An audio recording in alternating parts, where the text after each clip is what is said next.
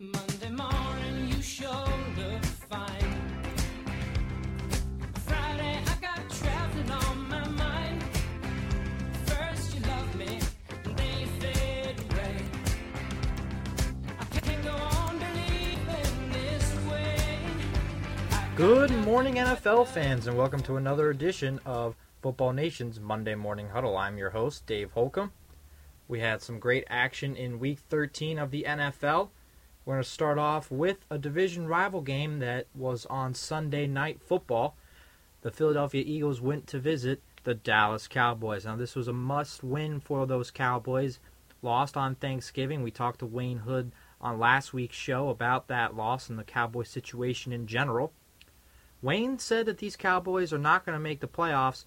They are clinging on to hope, though, that they could get into that NFC playoff, uh, staying alive with a win over the Eagles to improve their record to six and six. Now they beat the Eagles 38 to 33.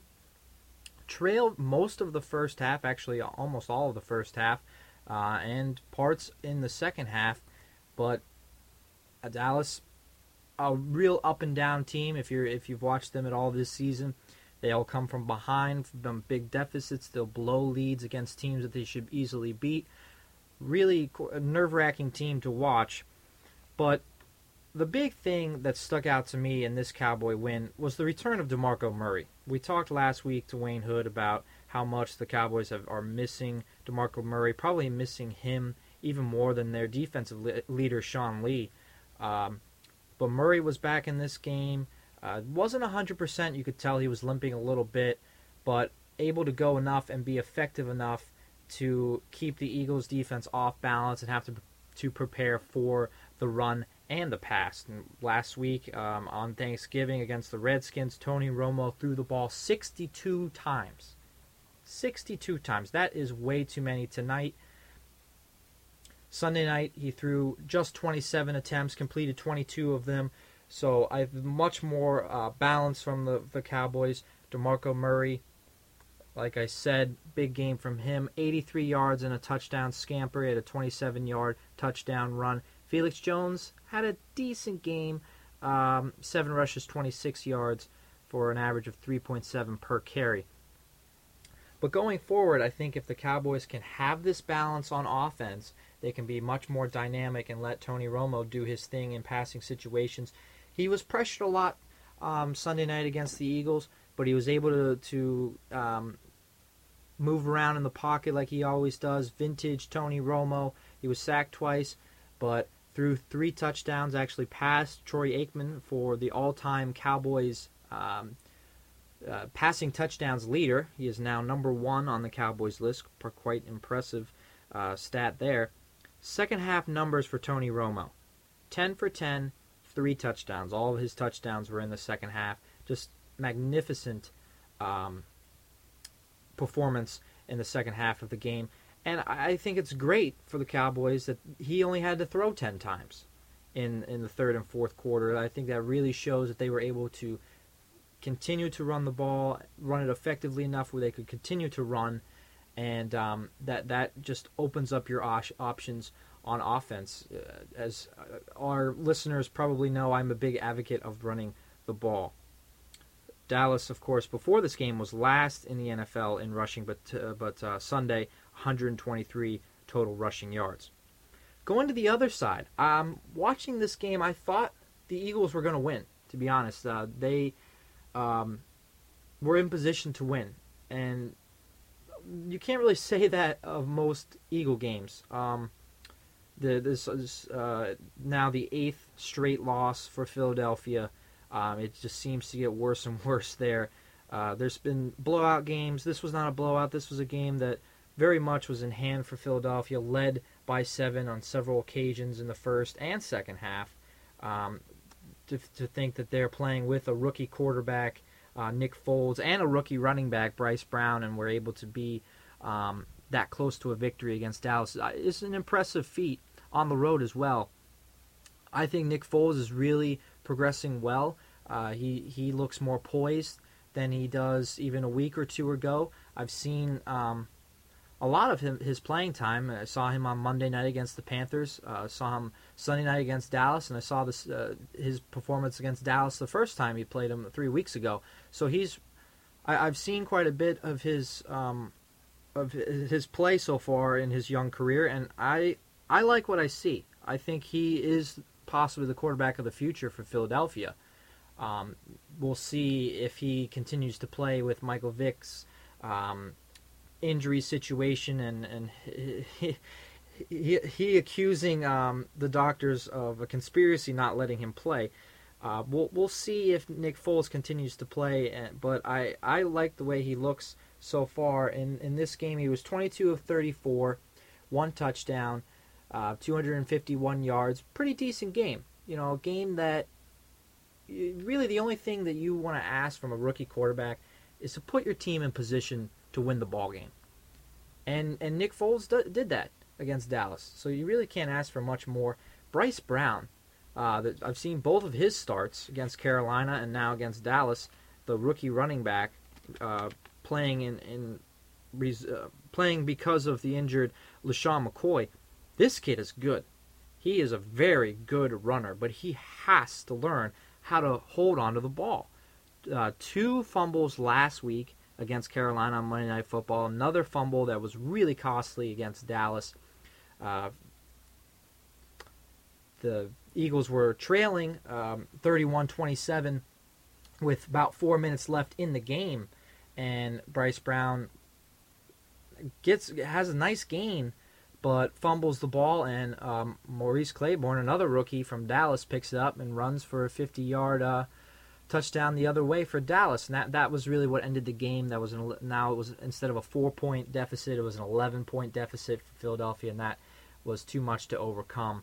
Uh, Philadelphia did get their first return for a touchdown, finally, um, scoring a 98-yard punt return uh, with 31 seconds left in the game, but uh, weren't able to get the onside kick uh, to make it a little more interesting, and, and ended up losing by five. Also failed on the two-point conversion. Were unable to close the game uh, to make it a three-point game. But this has been the story really all season for the Eagles. Turnovers. Uh, it was a pretty clean game all around um, Sunday night, but the Bryce Brown fumble was huge, huge mistake. Um, I couldn't believe when I heard the stat they didn't have a return for a touchdown, a punt, kickoff, interception, fumble, none of that for a touchdown until 30 seconds left in this game. So now they have one.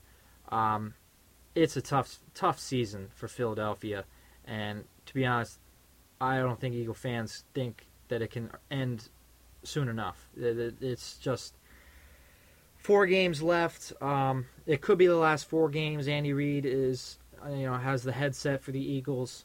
Um, whether or not that would be the right choice or not, Andy Reid has been an excellent head coach. Don't get me wrong, but um, something's got to change in Philadelphia. We they they released uh, Jason Babin.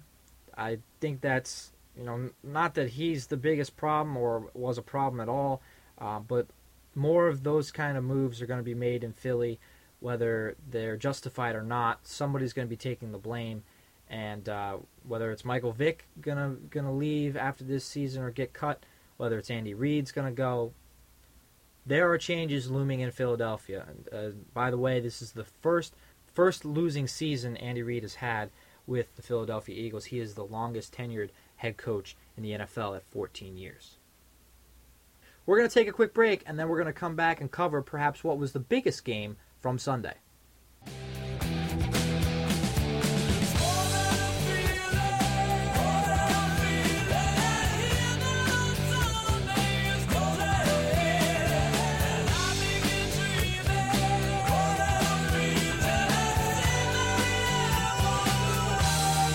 Welcome back to Football Nation's Monday Morning Huddle. I'm your host, Dave Holcomb. You can reach me at my Twitter, DM, H-O-L-C-O-M-B. You can also email me at DM, H-O-L-C-O-M-B 06 at gmail.com. And you can follow us on Facebook. Search Dave's Football News. I'd love to hear your comments about our show. Moving on to a big four o'clock game that took place on Sunday. The Pittsburgh Steelers went to visit the Baltimore Ravens, a classic AFC North matchup. In my opinion, the greatest rivalry in the NFL. Uh, the Steelers really came limping into this game after an embarrassing loss uh, last week against Cleveland. Eight t- uh, giveaways in that game uh, dropped the Steelers to six and five. Baltimore, with a win, would have clinched the AFC North and would have uh, been moving closer towards that number two seed. But Pittsburgh, with the third string quarterback Charlie Batch, the Steelers come away with the victory on the road against division rival Baltimore in a very hostile uh, place to play. They edged the Ravens 23 to 20. The big things from this game, obviously, Charlie Batch. I think him hugging Ben Roethlisberger at the end of the game really says it all. Uh, this was an emotional win uh, for for the entire team. Obviously, uh, beating their division rival on the road in their place uh, just two weeks after losing to them. But uh, the the amount of heat that Charlie Batch took from his poor f- performance last week, obviously deservingly so. He did not play well, but the whole team played horribly, just horrible against Cleveland, and um, it, it wasn't exactly the cleanest game. The, the Steelers again turned the ball over three times. Uh, Charlie Batch threw an interception in the end zone, um, but they just continue to make mistakes. The Steelers and, and most of them are their wide receivers. Um, Antonio Brown on a uh, a trick play actually went to throw a pass, and that pass was intercepted. Uh, Emmanuel Sanders caught a pass over the middle that looked like he might go for a 50 yard gain, perhaps a touchdown, and he just, while transferring the ball into the other hand, fumbles, and the, the Steelers turn it over. Um, Mike Wallace had a few drops that, that hit his hand, cleanly hit his hand. So it was not by any means a clean game from the Steelers, but it was a, a typical Steelers Ravens game, and Pittsburgh was able to prevail behind their third stringer, Charlie Batch. Um, but what, what, another key player for the Steelers, Heath Miller. He uh, has has really had a breakout season. One of the more underrated tight ends, I think, in the league. Uh, Miller had five catches, 97 yards, and a touchdown. The touchdown he stretched out to hit the pylon. It was a great play from Miller, um, and really gave uh, the Steelers, you know, got them got them back into the game, and as they were trying to claw their way into this, and, and they kept tying it, and then gave up the lead and tied it again. And this this this touchdown tied it at 20 in the middle of the fourth quarter. Really big play um, from Miller. Going on to the other side, though, Baltimore. I don't know what to think of them, to be honest. Um, I've, I've seen a few of their games. Um, obviously, watched both games against Pittsburgh, and to me, in the two games that you saw against the Steelers, I just am, I'm really unimpressed. Um, they they have the Ravens have had big wins against you know certain teams like Oakland. Um, they have blown out a couple teams. Uh, they they haven't lost um, to anybody. They haven't lost any bad teams. Um, they they got killed by Houston, but there's just something about this Ravens team that it just it just doesn't scare me. It just doesn't scare me like Baltimore has in the past. And I just I can't really put my finger on it, but something's different about this Ravens team. I don't know if it's if it's Joe Flacco, um, just really isn't as good. I think as as really everyone thinks, or I just think Joe Flacco is pretty average. And I don't know if it's he's not consistent week to week, but I'm looking at his line uh, against the Steelers: 16 for 34, 188 yards, a touchdown and an interception. His interception was a very poor throw that shouldn't have been thrown. He, he got uh, sacked by James Harrison, a sack fumble in the fourth quarter. That was a huge play. Um, uh, good news for, for the Steelers that Harrison was able to make a play like that. I haven't really seen much of that from him this year. If he gets going, the Steelers could really start doing some things on defense. And by the way, Troy Polamalu was back in this game as well, so that that's big for the Steelers. But for the Ravens, they, they rushed the ball well in this game. Uh, Ray Rice had a big uh, breakout run of 34 yards. Other than that, um, didn't get too much. Only ran the ball 12 times. Uh, Bernard Pierce gashed the the defense a few times, uh, but he only ran it eight times. I, I just I just don't think this Baltimore team is, is that good. I'll just be plain and simple. They I know it was at the beginning of the year, but they lost to Philadelphia, and we just talked about all of Philadelphia Philadelphia's problems. Um, I don't want to take away anything from from Pittsburgh's win today, but they got Charlie Batch, a, a th- almost 38 year old quarterback, a third stringer who's had, you know, what 10 days of of reps with the starting um, starting team. You saw how bad he and the Steelers played against Cleveland, and a team like Baltimore who plays so well at home um, wasn't able to win this game. Uh, I'm I'm surprised. I'm surprised that that this was a game, especially when it was 13 to six. It was 13 to three at one point, and um, the Steelers were driving. You would think, as Baltimore, if you're Baltimore, 13 to three, man, all right, we got them right where we want them. I don't think Pittsburgh's even going to score 13 points in this game. We already have 13 before halftime. Um, and then the, the Steelers were driving, and Mike Wallace was wide open in the end zone, but Charlie Batch overthrew him. That that was um, could have been a big momentum changer, but a missed opportunity from the Steelers. Had to settle for a field goal. All right, 13 to six. And the Steelers clawed their way back into it, 13-13. Then Ravens lead lead 2013. I think part of it is this is not the same type of defense, dominant defense we've seen from Baltimore in the past. Um, they have a high, uh, they have a good, they have good red zone defense. They don't give up a lot of touchdowns in the red zone, but they give up a lot of yards um, and a, and a good amount of points. And without Ray Lewis, I know he might return later in the season, but you don't have your big man in the middle. Um, we'll see. We'll see. I, I mean, I'm, I by no means do I think Baltimore is going to give up this AFC North. I, I think it's their division, definitely. Even though they lost this game, I, I still think Baltimore is going to win the division. They still have a good chance at a bye um, for the playoffs. But I, I'm personally, I, I don't think uh, Baltimore is going to go that far into the the AFC playoffs. Um, even though it's a wide open, I think conference.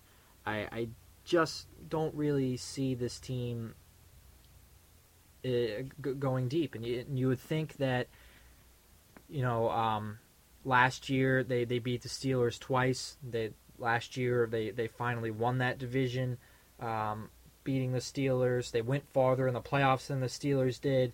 Uh, they have a better record than the Steelers do this year. They beat them at home. Uh, thought they were going to beat them again, and that would have been the fourth straight win against the Steelers. Swept them again. Um, so this was a big. I think this emotionally and in the in the standings because now they're not in line for that number two seed. Uh, this this was a big loss for Baltimore. Uh, we're gonna quickly go around what else happened in the NFL before we take a break. Uh, on Thursday, the Atlanta Falcons big win against New Orleans Saints. It was at home. Uh, Drew Brees' uh, touchdown streak came to an end. He threw five interceptions. Atlanta topping the Saints 23 to 13. Houston just keeps on winning. They've won every game this season but one. Uh, defeated Tennessee 24 to 10 on Sunday. New England hasn't lost in December since I believe 2008, if I am not mistaken. That was to the Miami Dolphins. Didn't happen today. Uh, they defeated uh, Miami 23 to 16. Buffalo at home. They they technically stay alive for a playoff spot in the AFC. They defeat Jacksonville 34 to 18. Big game Indianapolis and Detroit. Detroit basically out of the playoffs, but um, fighting uh, for pride. Uh, led the Colts um, 33 to 28 uh, with seconds remaining. The last play of the game, Andrew Luck throws a pass, a screen pass that they score a touchdown on. The Colts win 35 to 33. Who would have thought? We uh, brought on uh, Dakota Crawford last week to talk AFC South stuff. um, and talked a lot about the Colts. Who who would have guessed the Colts would have won eight games this year and would have won eight of their first twelve games at eight and four. They they haven't locked it up yet, but if you look at the other teams um, fighting for a wild card spot, they have a pretty good uh, grasp on that fifth fifth spot in the AFC. It looks like the Colts are going to be a playoff team uh, with the rookie Andrew Luck. An incredible, incredible uh, story there. The Kansas City Chiefs have an emotional win over Carolina, 27 to 21, just a day after uh, Jovan Belcher had his uh, suicide at the team facility. That happened on Saturday. Team officials, uh, head coach Romeo Crennel, um, the GM Scott Pioli were both there uh, when it happened. Uh, very sad story in Kansas City. I'm sure there will be plenty of updates on, on that story and developments on it uh, through the week. But uh, Kansas City gets its second win of the season and, and an emotional one in Arrowhead. In a real uh, sloppy game, the New York Jets topped the Arizona Cardinals seven to six. The Cardinals have lost eight in a row after starting four and zero. Oh. The Jets, uh, we're gonna get into this later in our show but uh, Mark Sanchez benched after throwing three interceptions in the first half uh, behind third string quarterback McElroy. The Jets were able to prevail with just one touchdown. In overtime, do you believe there is a team in the NFC West that is 4 0 1 against the rest of the division and is not the 49ers? It is the St. Louis Rams. They topped San Francisco 16 to 13 in overtime. The Rams are alive, actually, for a playoff spot in the NFC. And uh, let the quarterback controversy continue in San Francisco as uh, Colin Kaepernick couldn't get it done on Sunday. Green Bay gets a big win over the Minnesota Vikings, 23 to 14. Aaron Rodgers had a great game. Uh, big win for Green Bay as Chicago fell to Seattle in overtime, 23 to 17. A big last play uh, catch from Sidney Rice got hit really hard, got knocked out but um, did score the touchdown to win. So Green Bay is, is even though they lost last week in uh, somewhat embarrassing fashion to the New York Giants, Green Bay is leading the NFC North again. Chicago and Seattle actually have the five and six wild card spots. Denver clinched uh, a playoff spot with uh, with a win and a San Diego loss. Cincinnati beat San Diego 20 to 13. Denver defeated Tampa Bay at home 31 to 23. The Broncos have clinched the AFC West. And last but not least, the battle between the 3 and 8 teams, the Cleveland Browns and the Oakland Raiders. Cleveland prevailed 20 to 17. We're going to take a quick break and then we'll come back with our fourth and long segment.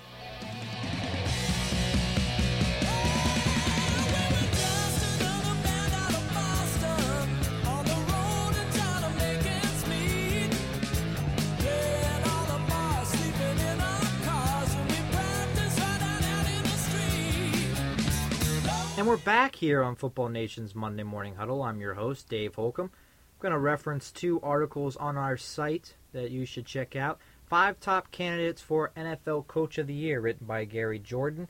Uh, it's a good article about uh, the top coaches um, of the 2012 season, leading uh, the way for that award, Coach of the Year. And another article written by Dylan Hughes, five bubble teams that still have a shot at the NFL playoffs. It's a it'll be a little bit outdated as the the records are going to be as of uh, Saturday before most of the games on Sunday or all the games on Sunday, but um, it's still a good slideshow article to check out. Now, moving into our fourth and long segment, uh, we have some, well, all three stories really. Controversies, starting with quarterback controversy in New York. Mark Sanchez was benched, as I mentioned, uh, for Greg McElroy, who uh, threw a touchdown pass to win the game uh, in the second half over the Cardinals. Mark Sanchez was again below 50% uh, completion percentage through three interceptions, no touchdowns. Should, uh, Mark Sanchez should be benched for the rest of the season. I'm going to grunt. Um, you know, I I'm surprised it hasn't happened yet. I'm surprised it's taken this long for for this to happen. Uh, I think I think it's gonna happen with um, Rex Ryan's um, remarks after the game or lack of remarks when they asked him what is the quarterback situation for next week. He said no comment. It was the first time Rex Ryan had no comment. He had nothing to say. First time in his life. Um, the uh, Sanchez is just. What else? What else can you say? Just we've we I think we go over it almost every week. Uh, certainly ESPN goes over it all the time. Tim Tebow actually was not available in this game uh, to play. That's why uh, Greg McElroy was in. But um, whether it's McElroy or Tebow, you know, I, I don't think Sanchez is the future of this franchise anymore. Um, so you need to find another quarterback. And whether it's Tebow, I don't know. Figure it out. Use these last four games to figure out if you want Tebow, if you want McElroy, if you got to look somewhere else. Um, but Sanchez is obviously not getting it done. I, I think it's time to move on uh, without him. Whether I, don't know the money situation for the Jets. I don't know if it's going to be too difficult to cut Sanchez because of his contract. I realize that is an issue.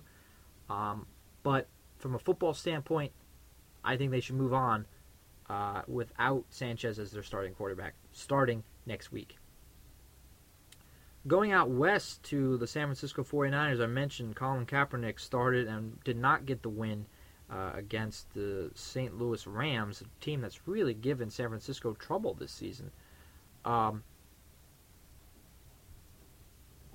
Colin Kaepernick will continue to start and will start next week for the 49ers.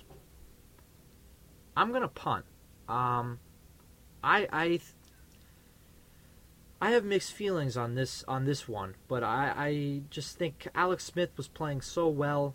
This was his team, um, and for him to lose his job to Kaepernick, I, I know Kaepernick. Hey, he played very well against the Bears um, uh, a few weeks ago. Uh, he's he's played great. He played great against the Saints. But um, and to be honest, I think th- this is a 49er team that's probably going to win the Super Bowl. They're, at this point, um, they're my Super Bowl pick to win it all.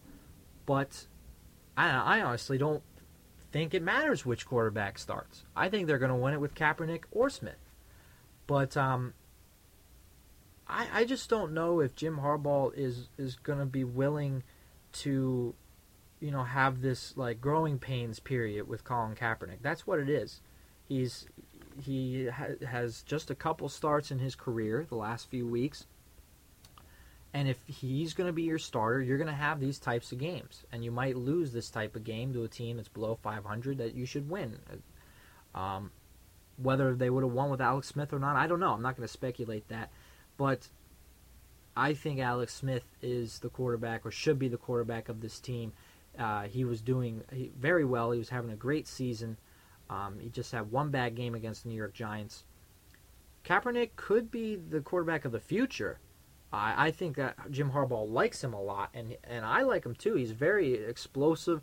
He has um, he he is a great player to have running your offense.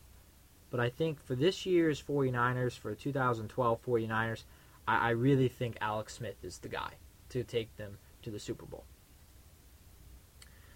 And one other uh, controversy, a small one brewing from the Pittsburgh Baltimore game. Another handshake issue with a Harbaugh brother. Uh, surprise, surprise. Not that I'm blaming uh, John Harbaugh, the coach of uh, Baltimore, for this one. But uh, at the end of the game, uh, CBS didn't really do a good job of showing it. They were more worried about showing Charlie Batch embracing Ben Roethlisberger. Uh, they did not show the somewhat controversy, controversial handshake between Tomlin and Harbaugh. The two coaches met at midfield, like coaches always do, and um, Mike Tomlin could have done a little better job of uh, embracing uh, Harbaugh. Not that he has to, but he kind of I don't know if you want to say he was giving him the cold shoulder, but he was very quickly he just you know jogged on, jogged towards Harbaugh, put out his hand, didn't even really make eye contact, and then was going to jog away. And uh, Harbaugh goes. Uh, Harbaugh apparently said to him, "Congratulations." Tomlin had no response, and that was when Harbaugh pulled him in, still holding onto his hand, and it said, "Hey, hey, I said congratulations." And Tomlin kind of gave him a blank stare and said, uh, "Thank you, good job," and ran away. So I don't even know what my statement's gonna be. Um, I guess uh, Tomlin or Tomlin uh, and Harbaugh, which one is in the wrong? I guess should be my question. Um, I think it kind of showed the immaturity of of John Harbaugh, and kind of going along with his brother. His brother showed a lot of immaturity last year. This is a bitter rivalry. I will say that. Uh, there is no love lost between Baltimore and Pittsburgh. I don't think there's many. I don't think Steeler players have many friends on Baltimore and vice versa. And the coaches don't like each other. Um, you know, I think Tomlin could have done a better job of with the handshake, uh, but um, I think Tomlin is a real. He's a real, real person. Um, he if he doesn't like you, he doesn't care that you know. Um, he's that kind of guy. So he he he uh, he was honest. He he put out his hand, um, gave him a somewhat half-assed handshake, but uh, he didn't. He did the bare minimum.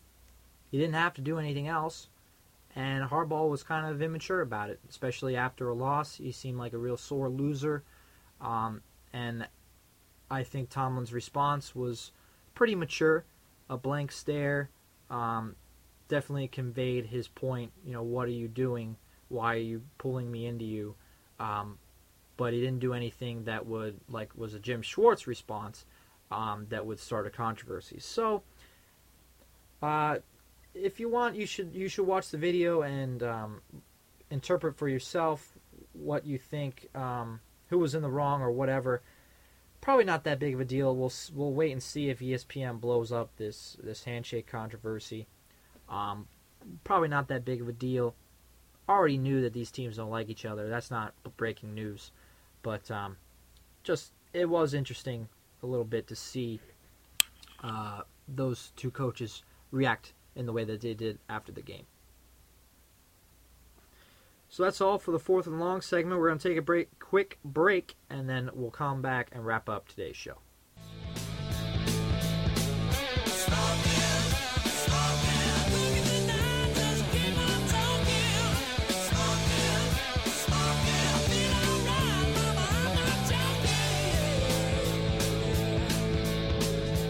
And we're back here on Football Nation's Monday Morning Huddle. I'm your host, Dave Holcomb. Would love to hear uh, your response to our show. Tweet at me, DM, H-O-L-C-O-M-B. You can also email me, DM, H-O-L-C-O-M-B, 06 at gmail.com. Also follow me on Facebook. Search Dave's Football News. Just to end the show, I'd like to send out our condolences to Johan, Jovan Bletcher, I believe is how you pronounce his name the man, uh, player for the Kansas City Chiefs, who uh, took his own life um, after killing his his girlfriend. Uh, he took his own life in the parking lot of the Kansas City Chiefs players facility um, with the head coach and the GM right there trying to stop him, trying to convince him not to go ahead and kill himself, but uh, they, they weren't able to convince him, and uh, he he he took his own life uh, Saturday. So I just wanted to uh, send out my condolences to him and his family, uh, his girlfriend and his girlfriend's family, and the whole Kansas City organization that was really shaken by this event. Um, uh, Bill, uh, Co- uh, excuse me, Bob Costas had a real interesting take on um, the story and brought up the issue of gun control in the United States and saying that if there was stricter laws with, with guns and not able to buy them in the United States, maybe this controversy wouldn't have happened. Um, this is not a political show, so I'm not going to go into that. But um, interesting uh, ideas and thoughts from uh, Bob Costas. But uh, the the story at hand, um, don't want don't want to take it take away from the the major point that we send all of our uh, condolences once again to Bletcher and the Kansas City Chief organization.